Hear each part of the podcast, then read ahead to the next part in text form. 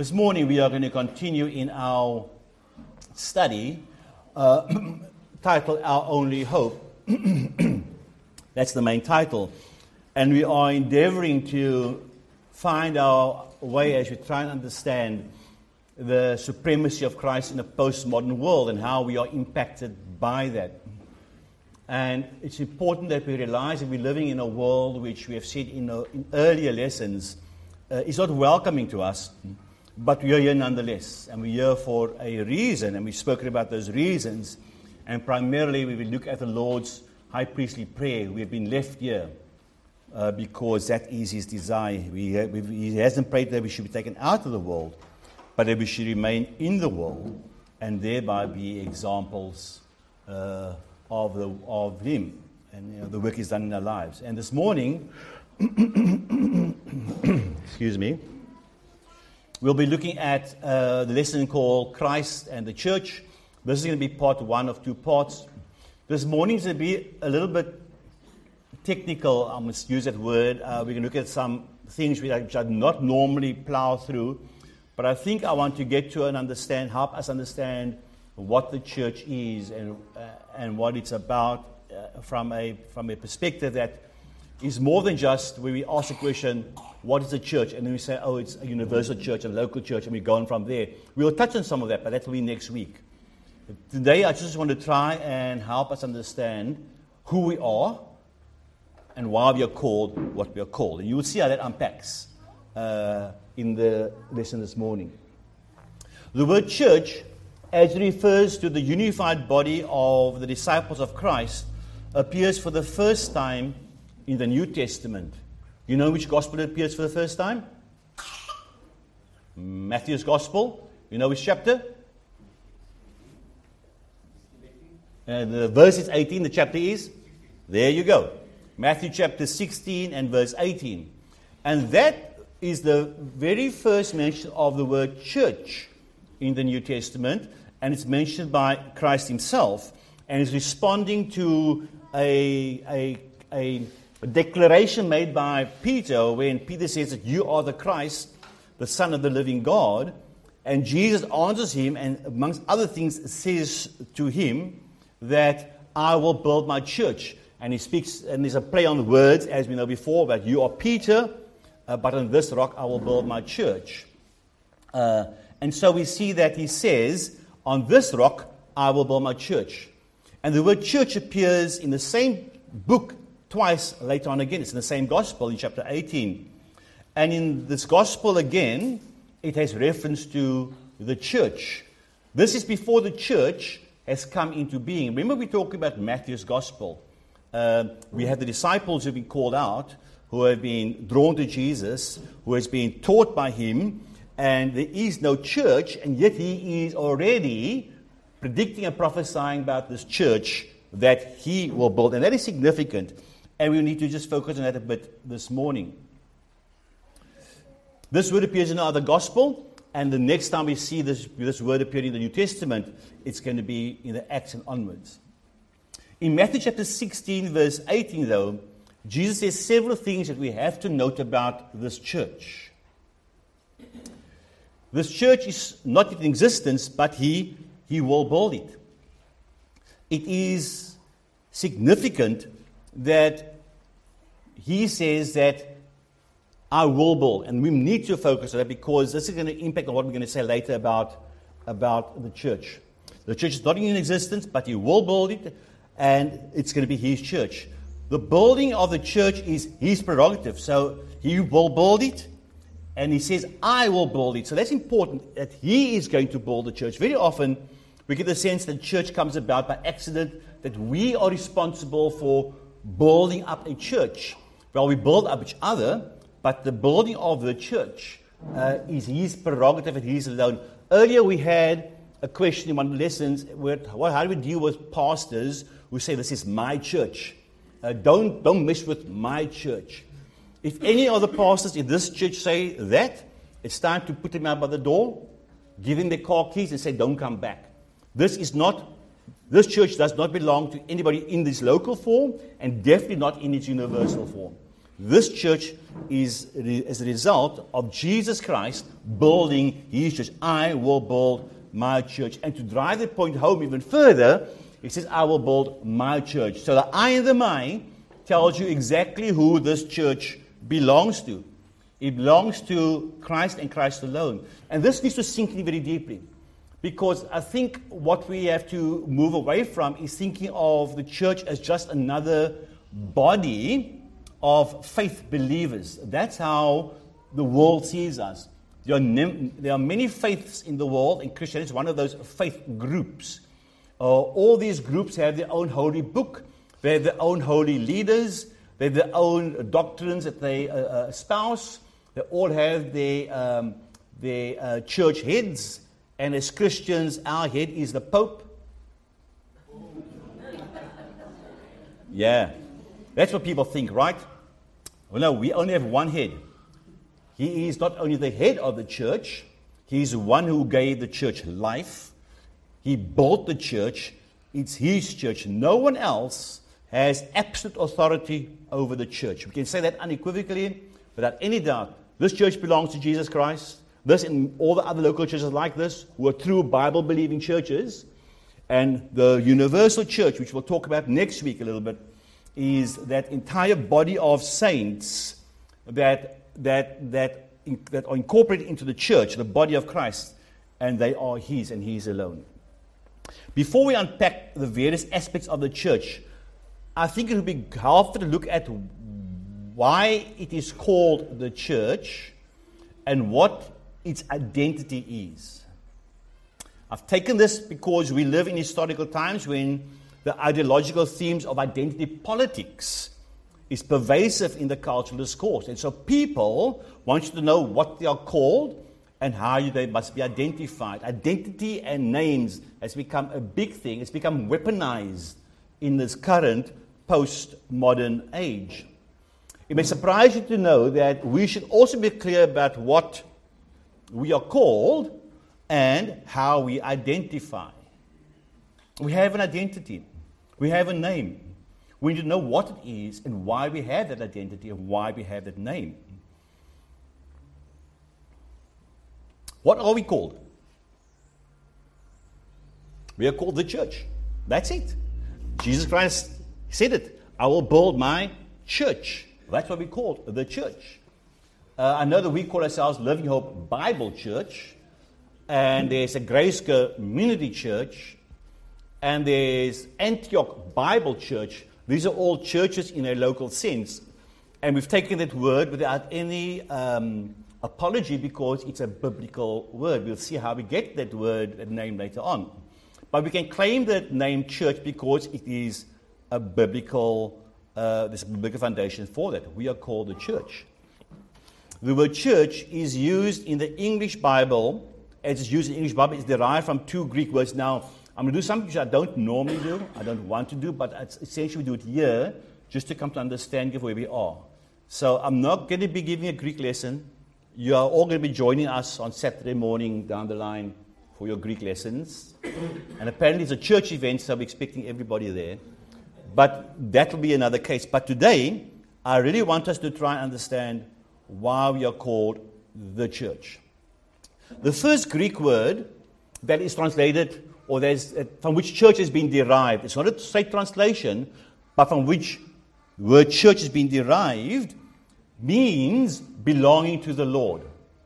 And that word appears twice in the New Testament. That word is Kyriakos. From that is derived the name church. That word appears twice in the New Testament. It appears in First Corinthians chapter eleven, verse twenty, which speaks about the Lord's Supper.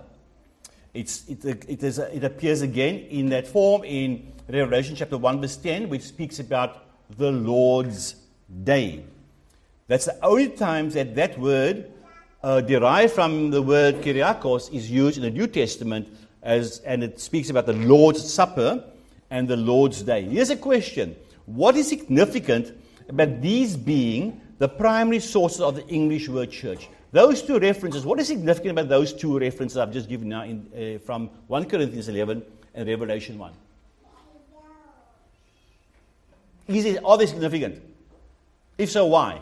Victor, you nodded your head. I'm sure you had that drive from up north with the open windows, blown all the cobwebs out. So good to see you guys back, though. Must say that. Why do you think it's significant? You nodded your head. Um, because he's the one who died to pay for it, to, to purchase the church. Okay, and it's true because that means what we're speaking about is the Lord's Supper, the supper that belongs to the Lord, and the Lord's Day, the day that belongs to the Lord. What is significant about this, and I, I know there's a question just out of the blue, both of those terms are directly linked to the church. Think about this. Who celebrates the Lord's Supper? The church. It was instituted in the upper room, and it's the church, the church who, who comprises born-again, true believers who are able to participate in the Lord's Supper. When do they do that? When do they come together to celebrate the Lord's Supper? First of the week, which is commonly known as the Lord's Day. So those two references alone, although they're the only two we find in the Scriptures, form a basis from which the word church is derived, and you can see why. Uh, you can see why they are both significant uh, to the to the people of God, and therefore the people of God, the Lord's people, uh, are derived from that word. So let me ask you a couple of quick things. So let's just see how this is developed. Who can speak Scottish? The origin of the English translation church can be seen in its use in several Germanic languages. Who can speak Scottish? What is church in Scottish? Kirk. Kirk. The next one I'm going to show is going to be the Dutch version of church. Johan, what is... Wat gaan dit wees? Ek gaan amper soos Afrikaans wees, né? Ek gaan presies soos Afrikaans wees. Okay. Dutch, Afrikaans, we say kerk. That is Afrikaans for church. And I'm going to show you that this is how this is developed, which is why we have the word church. Although it's not a direct translation from the word Kyriakos, it is developed through time, through languages, that we have the word called church, and we understand clearly what it means. If you were German, who speaks German? Please? Kirche. Kirche, yeah. Oh, you're a man who wears two hats. Don't worry, I've got a special one for you, don't worry about that. You claim I didn't speak to you last week, I'm going to give you double time this week. Die Kirche. Die Kirche, yeah. Die Kirche. Okay. Who recognizes that one? Oh, Johan again. Chirga. Chirga. Ah, okay, that is why. That's because it's Swedish. And you see the development of... Ch- now listen to the sound. Still say for us again. Chirga. Right, we've gone from a kirk to a chirg. And you see that the development of the languages has ended up that even in English, coming through the Old English, we end up with this ch- soft sound in the front, we have church. So let me just be something I'm throwing on the side to show you that this word... is pervasive in all languages and all means the same thing and goes back to an original Greek word from which they all been derived. So, we are coming to Living Hope Bible Churka. Don't ask me to say it again. Swedish is a, a thing for another day. So, since cognates or forms of Kyriakos are used to describe the Lord's Supper, the supper belonging to the Lord, and the Lord's Day, the day belonging to the Lord, it is not surprising that this word is used when identifying the people who belong to the Lord, the Lord's people, or the church, as has developed linguistically, linguistically over time. So we are called the church, and this name is not by accident. We find its roots in the New Testament. We know in the New Testament it will be in Greek, uh, but over time it's, it's made its way through Germanic languages down to English, and we now call ourselves the church. Questions? Comments? Okay. The second word, uh, or the second Greek word from which church is derived, means uh, assembly. That's what the word means. Uh, it's used in various forms of the word assembly, but that's what it means. Uh, it's derived from a Greek word, Greek, Greek word that we know as ecclesia. Ecclesia. Now, many... people break the word up and they try and make it mean called out, and you can see why. Uh, it's a compound word, and they and the ek means out of, and the ecclesia is from uh, ka, um, kaleo, kaleo to call. But really, the church isn't so much a called out people as a called together people, because that's what assemblies, what assembly implies. So rather than go that route of looking at breaking this word up, which I think may be um, a forced meaning on it, although it does seem to have those as part of its compound sources.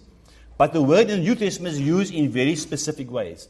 So this word assembly, which is translated also church, is used in various ways in the New Testament. Number one, it's used in Acts chapter eleven, verse twenty-six. And that is assembly of people who gather together in a, in a political way. It's a group who have come together to do something, and we'll refer to them a little later on uh, in the talk, in the lesson. The second way that that word is shows up in the New Testament is as a uh, as a congregation. Uh, in Acts chapter seven, uh, Stephen is speaking, and in his in his in his uh, preaching, he refers to the children of Israel who had Mount Sinai, and God says to Moses, "Grit the congregation together," and so that refers to the children of Israel. So here are some references of the word assembly, uh, which uh, we translate that same word into the word church, um, is used in the New Testament and is not being used of the church. But by and large, the most use of the word assembly or ecclesia is for the church and is used about one hundred fourteen times in the New Testament, and always refers to the church. In the New Testament, the church, the ecclesia, is commonly used as a standard form, formal name of the people of God. And this term for the people of God is used by several of the New Testament writers. Matthew, Luke, John, Paul, James, the writer to Hebrews, all of these use the term to identify the New Testament church. This people who've been called together as an assembly, and these people are the ones who are the who have come into existence as a result of Jesus Christ fulfilling his own promise, "I will build my church." Questions? So just on that um, compound word, mm. so it doesn't mean all at once, like you said. So if you break up the meaning, etymological, well, break up the meaning, it's the two words, call out, but I don't know if that's a good way of describing it. If you, if you look in the lexicon, yes. Ecclesia, mm. so if it's a compound, generally it would have separate words. Yes. But the lexicon has the word in, and it's got its own gloss. Yes, it's single word. Which is assembly. Yes. Or congregation. Yes. Um, and often we make that mistake to say that the church is the call out ones. But yeah. What Jesus is actually saying is that he is creating his own congregation.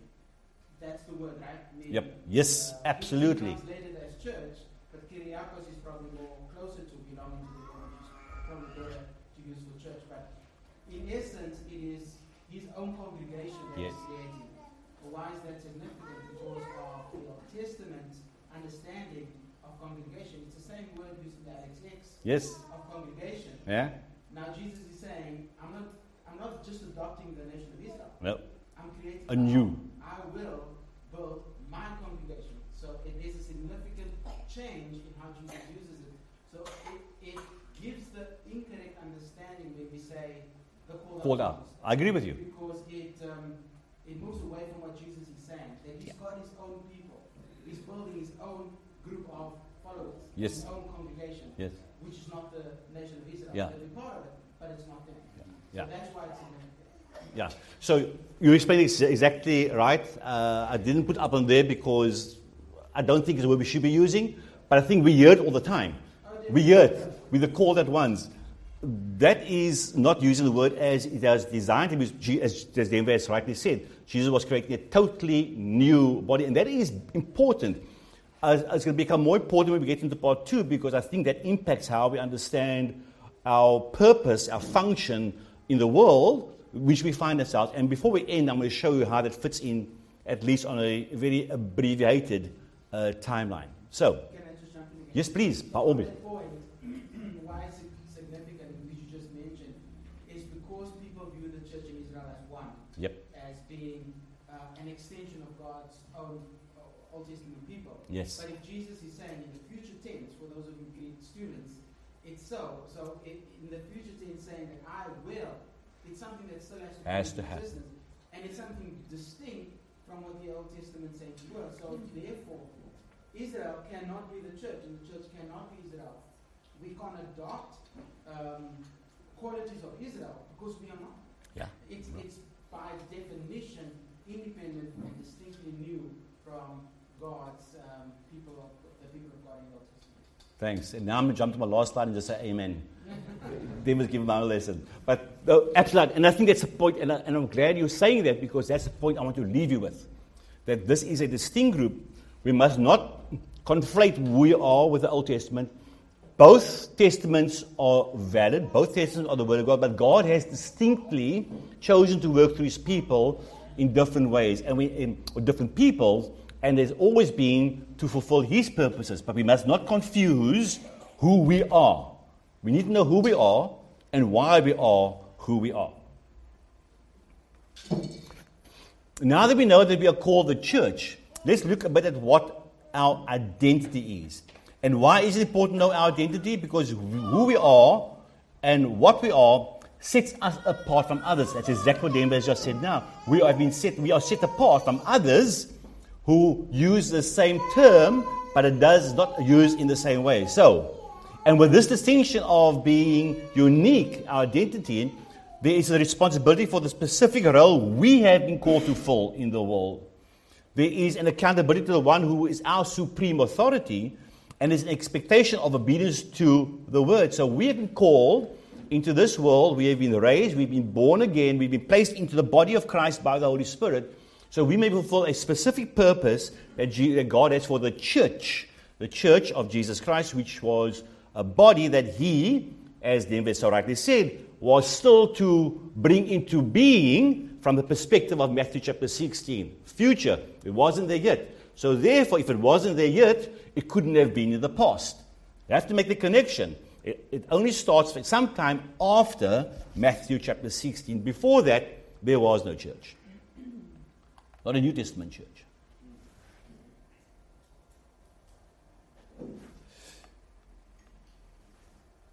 So, our identity is inextricably linked to Matthew chapter sixteen, verse eighteen. And I want to repeat it again because it's important. I will build my church. That's got to resonate in your mind. Every time you think about the church eschatologically, you have to think about this, that the church had a specific beginning. It was something that took place in a specific moment of time, and that time is easy to identify, and we will identify it later on this morning. So we take identity from Christ. We are His people. We belong to Him, and He has a special relationship with us, the church. We're now going to look at four passages to see how Christ established His church. By identifying those who were His, He called them to Himself, He sent them out to, to disciple others, and the church is built one saved soul at a time for the past two thousand years, and will continue to be built in that way until He comes. So, I'm going to go through all four of these Um, sections, these texts, and I'm going to read them to you, uh, and I want you to read them with me. I'll put them up on the board so you can find them. If you do lose track, we're going to read all four of those, and I want to show you how clearly in Jesus' mind the establishment of His church was not something that happened because things just fell into place. It was, it was, it was, it was, a, it was in the purposes of God, and in the design of God, and in the mind and heart of Jesus Christ that these people will be established. John chapter seventeen, verse six. He says in his high priestly prayer, I've manifested your name to the people whom you gave me out of the world. Who is he speaking about?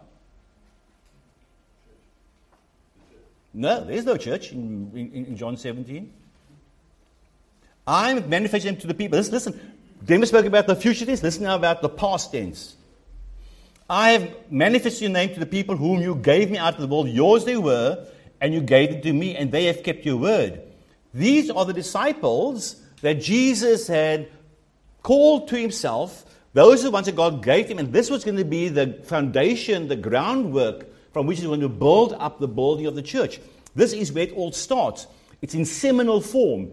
It is still in the form that needs to be shaped and, and, and, and, and reach a point where He's able to set them loose. But This is the people that God gave him, well, the disciples. Yours they were, and you gave them to me. They've kept your word. Now they know that everything that you have given me is from you. For I have given them the words that you gave me. The church wasn't there for Christ to give them his words. He gave it to the disciples.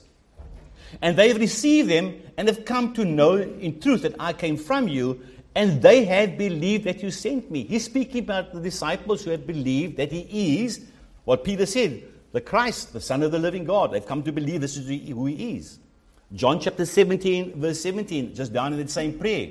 He says about these same people who he was given to him out of the world, sanctify them in the truth. Your word is truth. As you sent me into the world, so I have sent them into the world. Right? So this is people that was alive in the time of Jesus Christ, who had become part of his people, and he sent them out into the world. Matthew twenty-eight, verse eighteen, which we spoke about in the last lesson. And Jesus came and said to them, all authority in heaven and on earth has been given to me. Go therefore and make disciples of all nations, baptizing them in the name of the Father and of the Son and of the Holy Spirit, teaching them to observe all that I have commanded you. And behold, I am with you always to the end of the age. So now, those who are, to whom he had given his word, what is he now telling them to do? To stay at home? To sit by the fireside? Drink coffee and have chips? To go. Well, they, in their going, they were to make disciples. So keep that thought, and let's get back to John chapter seventeen and see what it says in his prayer in John chapter seventeen as we read that in the light of Matthew twenty-eight. John seventeen verse twenty, he says, I do not ask for these only, that's for those who have received his word as the disciples, but also for those who will believe in me through their word, that they may all be one, as just as you, Father, are in me and I in you. That they also may be in us, so that the world may believe that you have sent me. The glory that you've given me, I've given to them, that they may be one even as we are one, in I in them and you in me. And they may become perfectly one, so that the world may know that you sent me and love them even as you love me. Jesus Christ calls disciples to himself. He teaches them, he trains them, he exemplifies to them what they are supposed to do. He shows them through lessons and through and through the life he lived and through miracles what what what he what he who he is and what they are to do. He prays for them. He sends them into the world, and because of that sending, you and I sitting here today. That's a simple line. It's a, it's a straight trajectory. It doesn't matter how far we're living from uh, the land of Israel. It doesn't matter that we're living two thousand years later. You can draw a straight line from your salvation to the prayer of Jesus Christ and to Matthew chapter sixteen. It's a straight line. And you are here and I am here today because of that, uh, of that uh, plan and purpose that he brought into being. This verse makes it absolutely clear that identity is dependent on him. In him, him in us, and us in him. This is unique. Christ in the church and us in him. This is unique. This is not true of Israel. He was amongst Israel. He was in their midst, but he was never in them, and they were never in him. Because remember that Israel, when they appeared before the Lord, even at Sinai, they were a mixed group.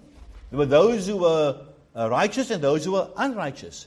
But the church has a unique uh, relationship with, with not only Jesus Christ, but with God himself. Them in us, and we in them. This is unique, and it's only uh, true of those who are called the church. Our existence as a church had a fixed starting point in historical time. Our coalescing, our coming together to form one mass or a whole, was the ultimate outcome of the original disciples fulfilling the Great Commission. In the Gospels, Jesus is seen drawing people who are his own from the nation of Israel, teaching them and preparing them for evangelizing the world, including the Gentiles, so that from Jews and Gentiles, a new body of people would be born, who are neither Jew nor Gentile, but one in Christ. Galatians three twenty-eight. And instead of being called, instead of being called Jew or Gentile, what are they now called? According to Acts chapter eleven, in Antioch, they were first called Christians. We have a new identity. We've been given a new ethnicity. And, in this, and in ethnicity means that you belong to a group of people who share a common background or come from a common descent. We have a new ethnicity, and we are called Christian. Yes, we may still have certain cultural uh, norms. Um, Jews will always eat matzahs and um, kosher. Um, some people in the southern suburbs will not eat uh, Gatsby. Um, all of those things come, come into play. We all had our cultural idiosyncrasies, but we are a changed people. We are a new people. We never, this church never existed before. It's totally new, and we are part of that new group. In Acts two, we see the disciples of Jesus being baptized with the Holy Spirit, and the church is birthed. Before there was no group of people called the New Testament church, no group identified as a church, but since Pentecost, we now have a body, the body of Christ is called the church. That was their beginning and exists still today. Distinct from Israel, uh, having come here because of the blessings uh, of the Messiah who was promised. So the promises were made in the Old Testament. We see the blessing there, but we are a distinct group from the group known as uh, Israel.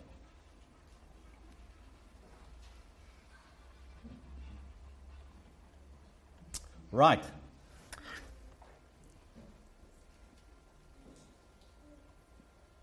I want to ask you a question. So to which testament uh, is the church confined?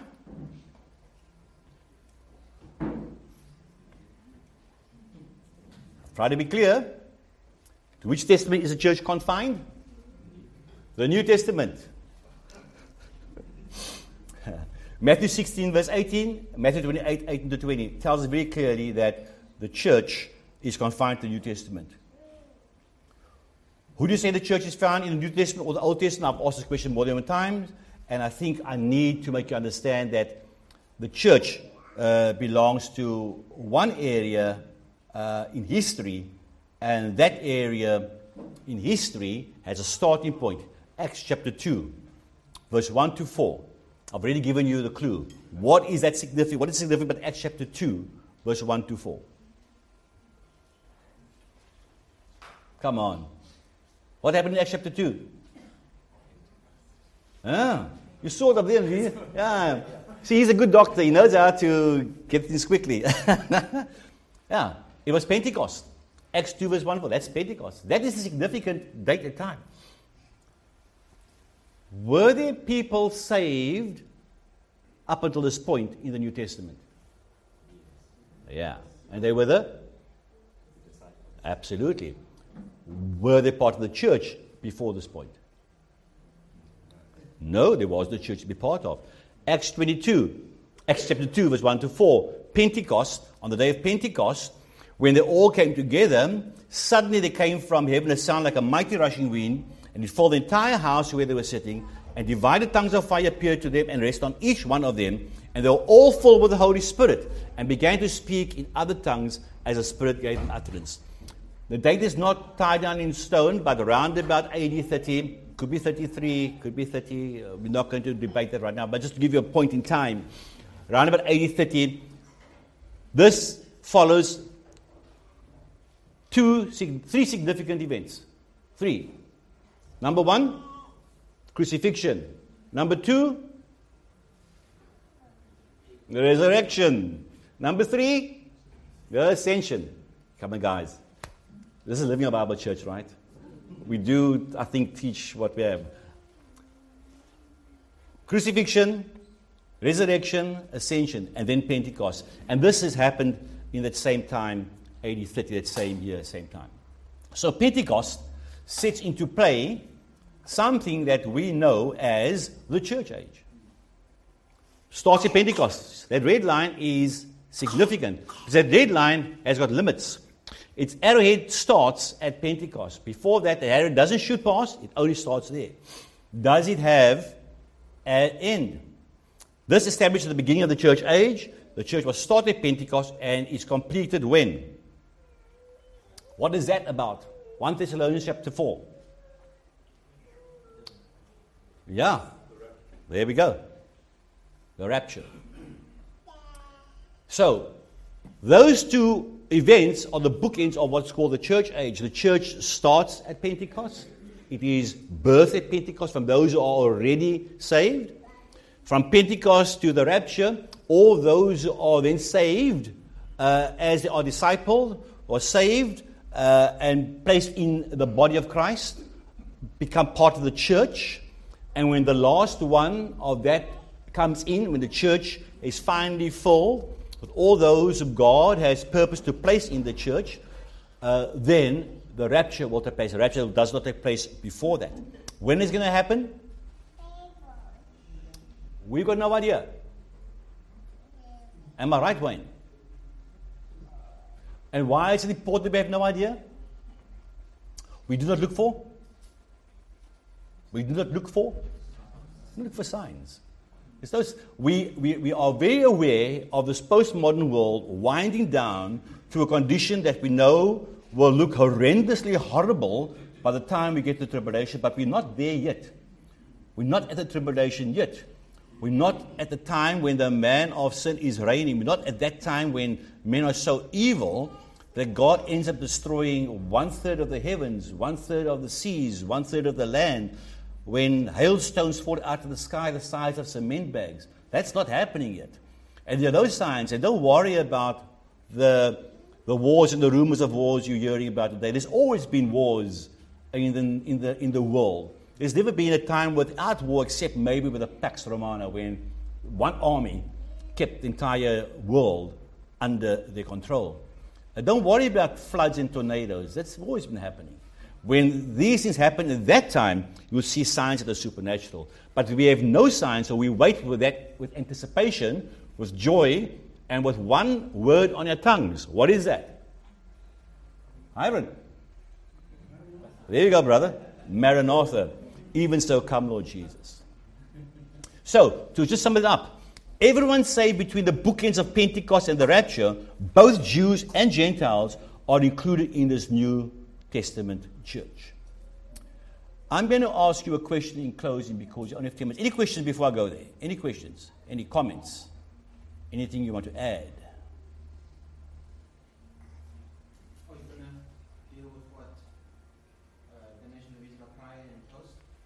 Will that be next week, huh? Next week? Yes. Okay. It, it's ten minutes. Do you want to mention something about it? No, no, no. I'll, I'll you save it? Yeah. Great. Okay. So. Yeah. We can, we can, it'll be a bit of preparation.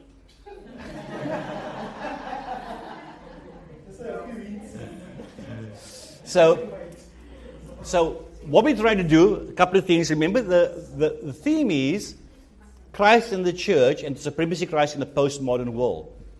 But we've got to see ourselves with the context of God's plan.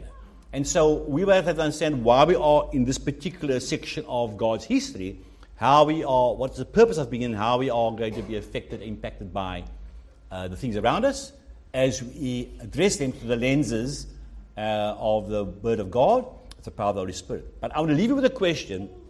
Yes, brother.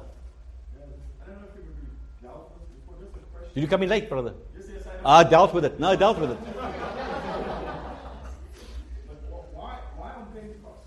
Why find it there on Pentecost? Why is it so significant, um, specifically in the story of Highline, that the church, or rather the Spirit, came on the day of Pentecost?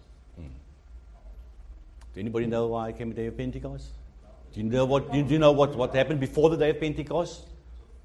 Was the Feast of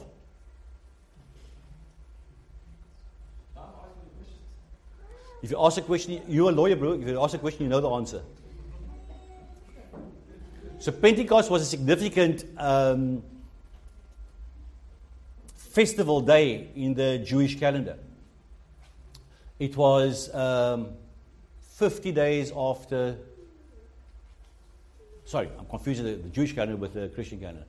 Pentecost was after the Feast of Booths, um, and seeing that I've been asked a question on the spur of the moment by someone in the audience who came in late, um, I will unpack that for you next week a little bit and give you clarity on it before I confuse all of you and you abu- accuse me of being a false prophet. Just ask him. I asked him, he shook his head, he didn't know. He did.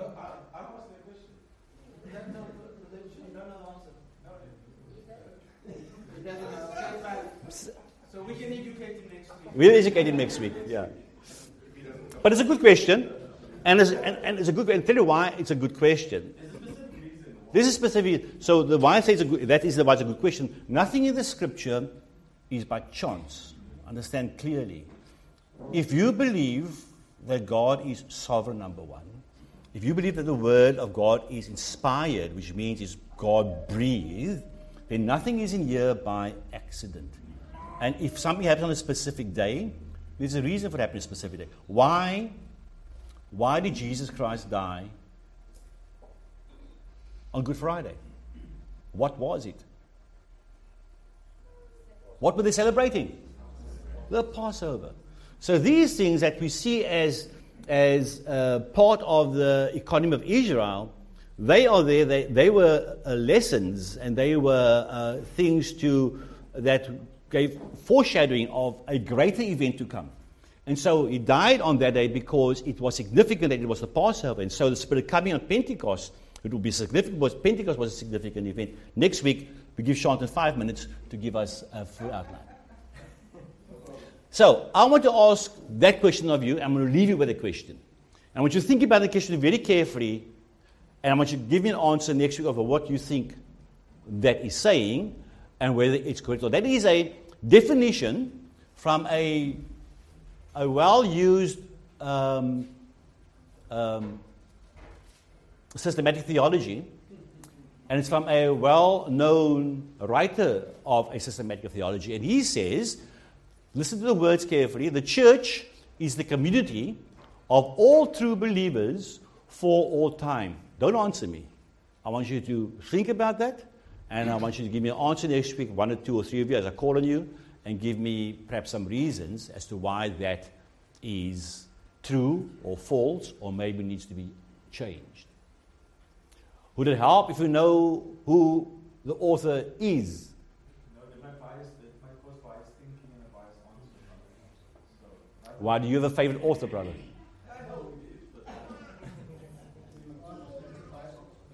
I think for those who don't know, I'm going to give you his name, and maybe you'll go and look up his...